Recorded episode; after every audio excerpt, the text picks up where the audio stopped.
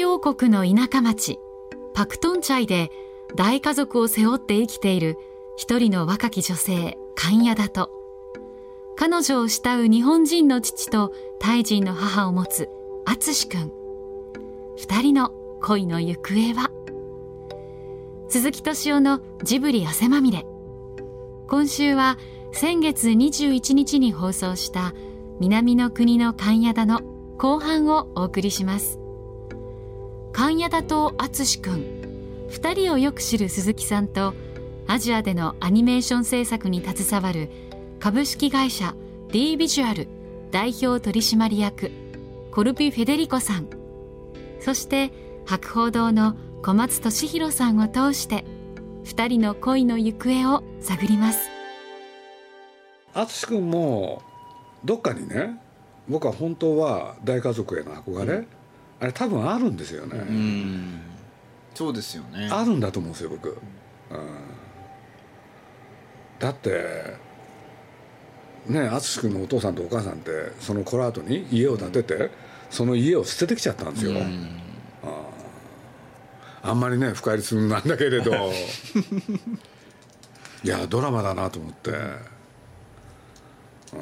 いやまあ僕なんか映画の仕事してきたからね、そうするとね、まあ、例えば映画祭ってあるじゃないですか、はい、そうすると映画祭ってね必ずそうだったんだけれど、その日本映画が海外で評価される時、要するに古いものが近代化によって矛盾が起きるじゃない、そこを描いた時に日本映画って賞を取りまくってたんですよね、で中国もそうだもん要するに古いものが新しいもので壊される、うん、その瞬間を捉えるっていう。なるほど、うん、映画でね賞を取るものってみんなそういうやつだったんだよね。まさにタイでそれが起きてるんだなって。で僕らはね実を言うとそれをね目の当たりにしてるっていうのか直面したんですよね、そうですね。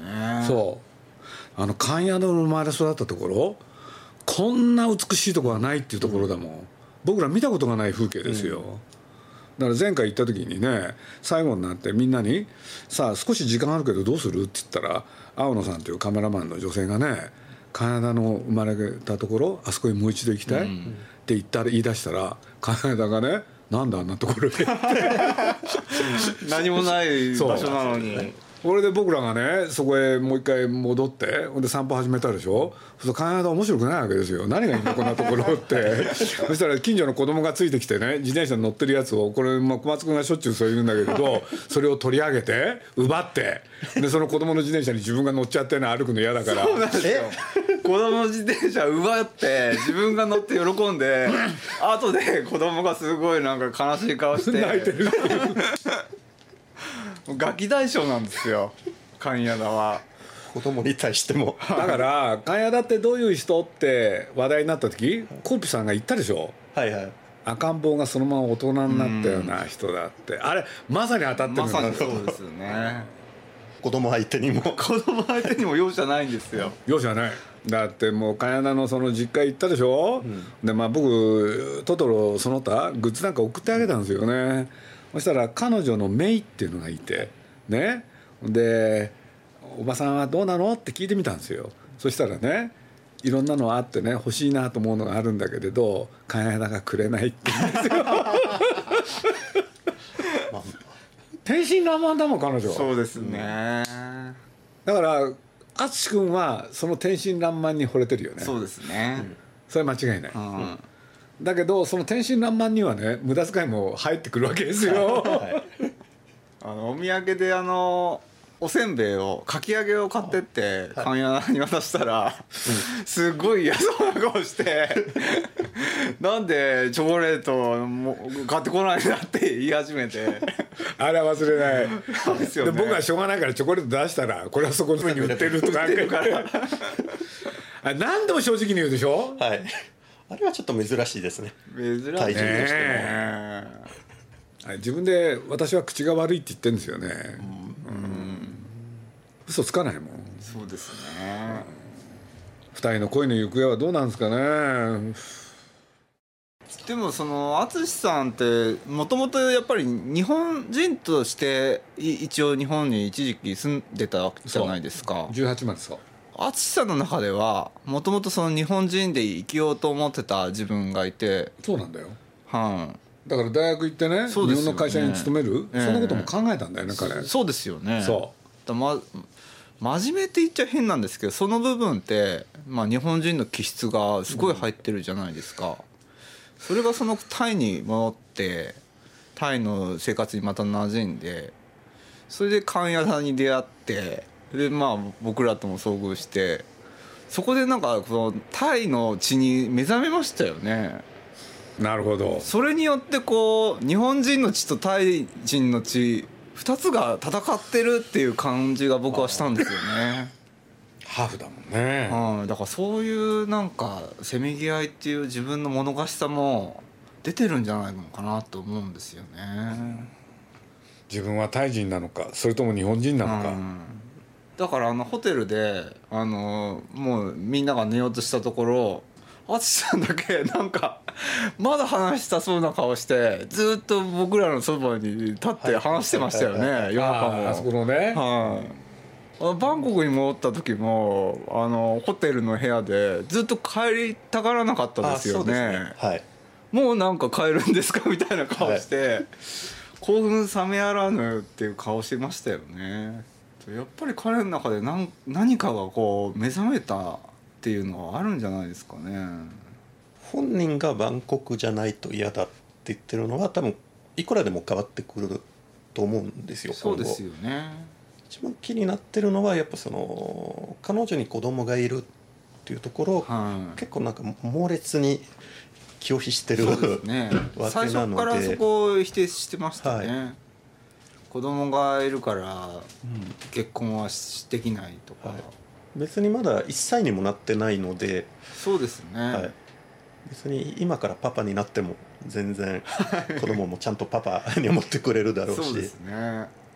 割となんかみんなでその子供可愛いから抱っこしてたのに彼だけは一切抱っこしない。あれだ抱っこしちゃったらけ結婚しなきゃいけないと思ったんでしょ？そうですよ。絶対そうですよ、だってもともとは淳さんって可愛いぬいぐるみとかそう。うん。そういうのコレクションするの大好きなんですよ、はいはいはい。だからいっぱいなんか可愛いものが自分の家にも揃いたいとかそういう願望が強いからもともとそういうの大好きなんですよね。動物もそうですねなんか。はい動物も大好きですし犬も抱きかかえるの大好きですし、なんか子供も好きなはず。そうですよねカナダなんかね犬は嫌いだしね 動物は嫌いだしぬいぐるみなんてどうでもいいっていう。はい。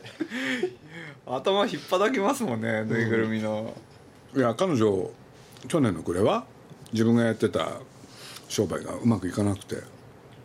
でこれからどうしていこう、そうやって困ってた時があるんですよね。ほんで僕なんか相談されてねこれで思いついたのがね淳君君その相談に乗るっていうねそれをアルバイトでやってくんないかと。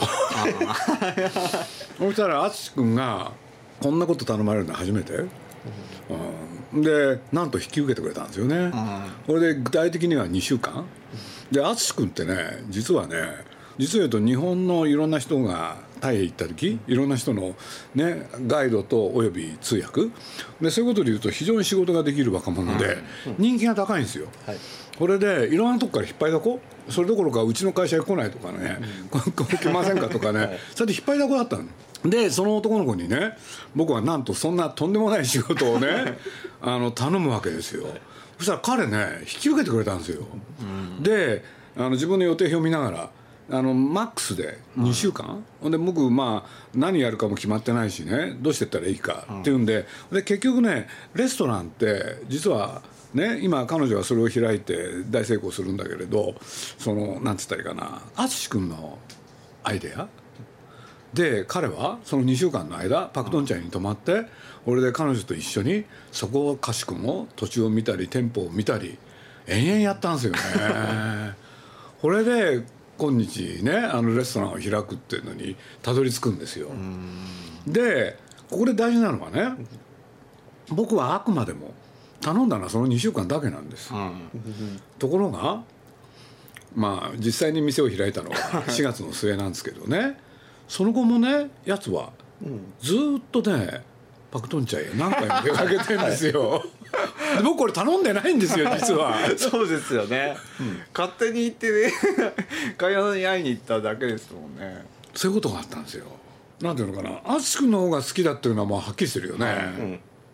金田の気持ちは？あると思うんですけどそういう気持ちは。多分彼女もななんか今までの話聞くとあんまりしっかりした男が周りにいなかったので。あそうですね、彼女から見ても多分すごく新鮮だしうん。頼りになるし、うん、頼りにはしてますよね、だってある日なんか関谷田のあのこ息子さんがあの風邪ひいたって言った時に「あれ淳さん今どこいるんですか?」って言ったら「大病院の中で関谷田の子供のなんか子守りしてます」とか言って LINE が来たんですよ。えそれはわざわざバンコクからわざわざですよ。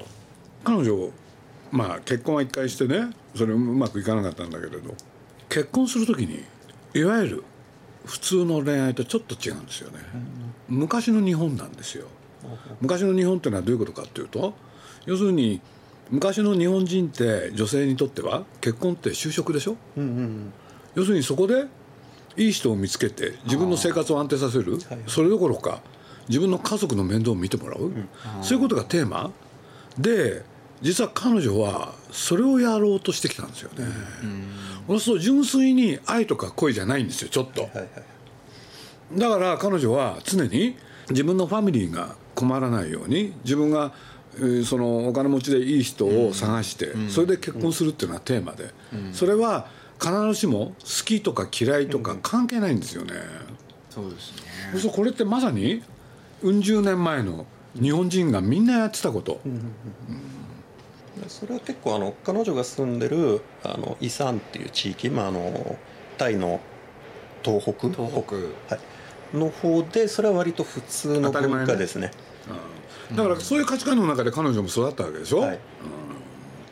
だから彼女が言ってました。みんなね要するにいい人を見つける時にはそのいい人の条件があるんですよ。お金持ちでなきゃいけないんです、あー。それを見つけて自分の家族が食べられるようにする、でそのためにいろんな男性を見てるんですよね、だからまあこれ淳君が言ってたんだけれど2人でデートしていろんなところ行くと、まあ、関谷だってああいう人でしょ、美人でスタイルいいでしょ？いろんな男から声かけられる、そう彼女ねあ微動だにしないみたいなんですよ、一切。一番その家族の中で強いですもんね。その家族愛っていうのは、家族の中でも彼女が一番強いんだそうですよね。で責任感持ってる、うん。私が何とかしなきゃって常に思ってますもんね、だから多分バンコクに行きたがらないと思うんですね。バンコクはもう家族という概念がもう崩壊しつつあるんで。最初の結婚した相手がねバンコクなんですよ。ああやっぱり。まあねある程度自分のファミリーの面倒を見ることができた。あところがその旦那っていうのがあまりにもね良くない人、ーうん。それで、ね、うまくいかなかったっていう、うん。だって彼女にとってはそれがテーマだもん。そうですね、例えば彼女が淳君と付き合ったとしてうんそのバックに大家族のいない淳君を彼女どう見るのか。うん。っていうのもありますよね。ありますね。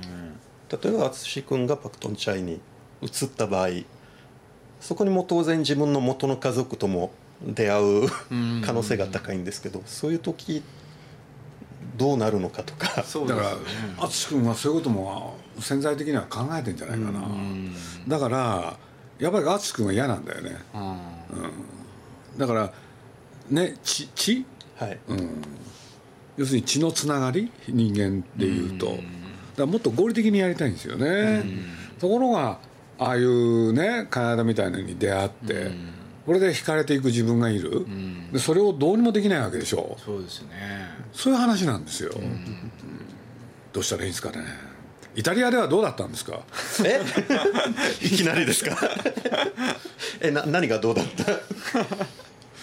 まあでもイイタリアもやっぱりまあ似てるのでまあ日本もそうなんですけれどもやっぱまあその農業から突然あのまあ、今の社会になってしまってですからもともと自分の世代までは大体大家族大家族があるっていうのは割と普通のことだったんで。だからそれによってまあいろいろ、まあ、安心感もあったしうん。それこそまあ家族の中に誰かちょっと変な人がはい。いたりとかそういうのがあってもまあみんな支えてくれるからなんとかなるっていうのがあったんですけれども。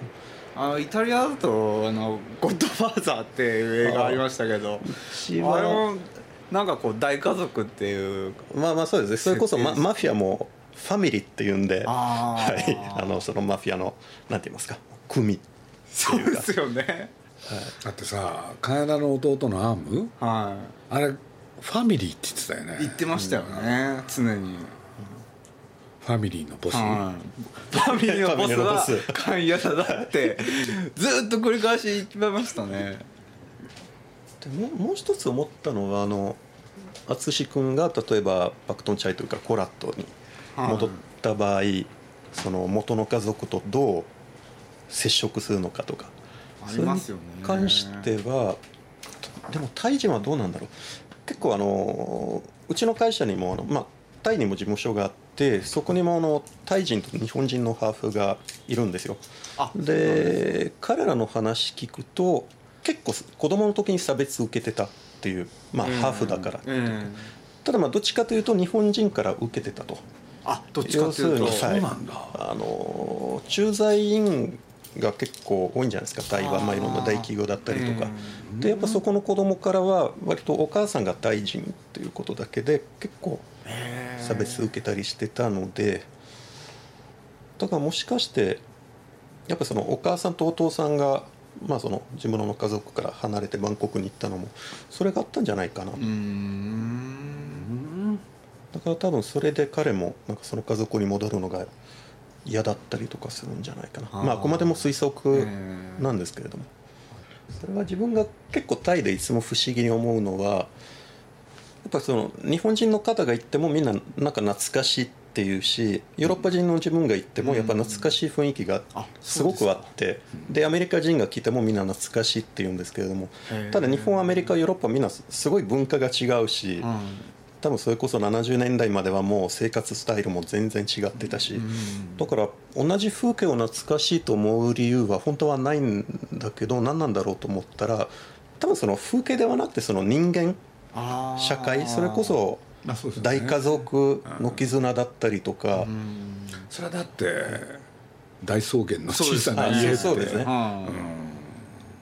核家族になる前の家族が家族の形がまだタイに残ってるっていう、でそれはやっぱりイタリア人も経験してるものだし、アメリカ人も経験してるしその大家族というもの。は。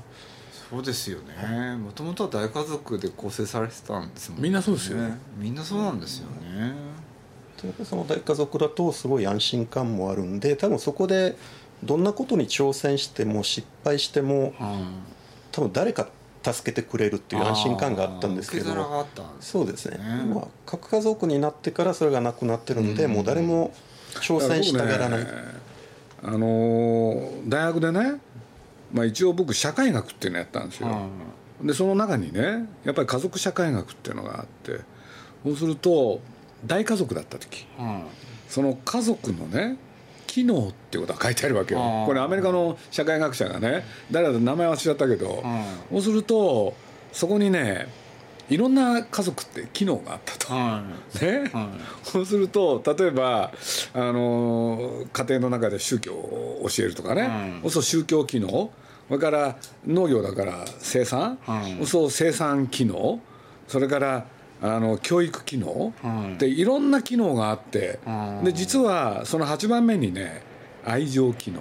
愛情機能、うん、でよくよく考えると分かるんだけどね、その8個の機能のうち教育は学校に任せるようになるし生産はお父さんが会社行くようになるし、それから今の宗教は教会行けばいい、うん、っていうことで一個一個剥がれてったのが家族の歴史でしょ、うん、そうするとその社会学者が問題にしたのは愛情だけで家族はやっていけるか。あ。なるほど。そうするとその社会学者の訴えたことは愛情だけじゃ家族はあの絆はないよって、やっぱりねやっぱり家族全員で一つのことをやるっていうことがなきゃっていうね。で僕それ大学でねああなるほどこういう見方があるのかと思ってね感心した覚えがあるんですよ。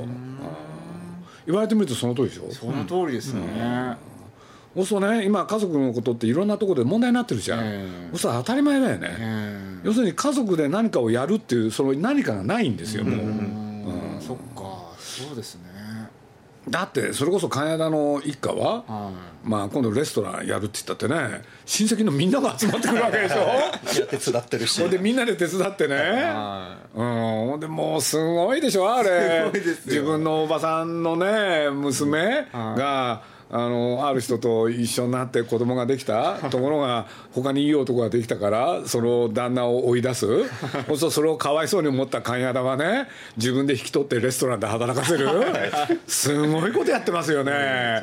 でもすごいことやってるけれどよくよく考えたらついこの間日本もそうだったんですよね、この間までの。そう家族って助け合うものなのか、迷惑なのか、で多分神谷田さんの家族、まあ、タイの田舎の家族はその助け合うものっていう概念なんですけれども、バンコクとかになるともう家族イコール迷惑。そうですね。そういうことになって、ね、だから多分淳君が一番拒否してるのはそういうとこかな。ついでだからそういうね受け売りだけれど国民国家って日本語として分かります、うんはいはい、そうするとあれ元の英語は？ネーションステート、はい、そうネーションステートって知ってる？知らないです。要するにね昔はさ、うん、王侯貴族王様がさ、うん、国って支配してたわけじゃん、うん、ところがフランス革命で、ね自由平等博愛、で国をやっていこうって決めたわけでしょ、でそれが state なんですね、ああ state。そうするとねそれにイチャモンをつけたのがドイツ。要するにみんながね自由平等博愛だっつって、フランスが始めてで俺らは違うっつって。で俺らはねねいい？土地。と地。それが nation だあそういうことなんですか。それでねネーションステート。でこれを日本語に訳した時にね国民国家って訳したのよ、でねまあ日本なんかもそうなんだけどさ、国を作る時にねその地と土地ってね、そのね昔ながらのなんかじゃん、そうするとなんて言うんだろう。その自由平等博愛だけでね国が運営できるかと。ね。そうするといろんな国がねその自由平等博愛とその地と土、それを少しずつってね要するにやってそれで国を運営。なるほど、うん。そういうことをね世界の歴史はやったのよ。で日本なんかもね自由平等博愛も結構やったけれどその土地と地が結構 大きく残ってて。でこれの一番ね地と土の一番大きくやったのがヒットラーだよね。うん、そうですね。あのネーションステートっていうのは非常に面白い。ところが現代ってね、うん、そのネーションステートが脅かされてんだよ。そういうことですよね、はい、あ要するに面倒くさいと思う、そんなことやってたら、でもう一回その独裁者の時代、はい、うん。なんていうことが一方にある方ところがタイは現状そうなってると。だってまさにさ茅田の考えてることは地と土だもん。そうですよね。まさしくそれですよね。これね淳君は自由平等博愛で行きたいのよ。実はそういう話なの。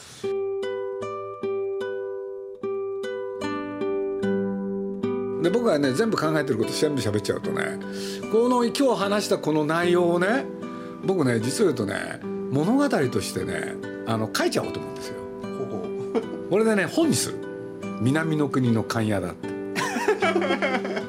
でこの本をベストセラーにして その印税をね全部ね勘屋だのとこにあげようと思う。そうすればね金田は幸せになれるじゃないですか、はい、これで安心して淳君もパクトンチャへ行ける、はい、っていうのは僕の夢なの。壮大な夢です。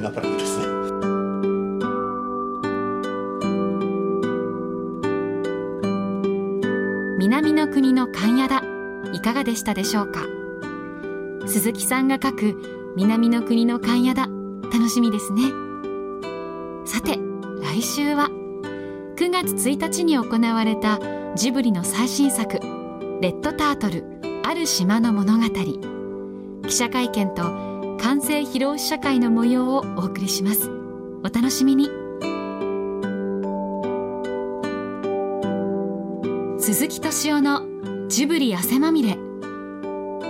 この番組はウォルト・ディズニー・スタジオ・ジャパン。ローソンアサヒ飲料。日清製粉グループ。au ブルボンの提供でお送りしました。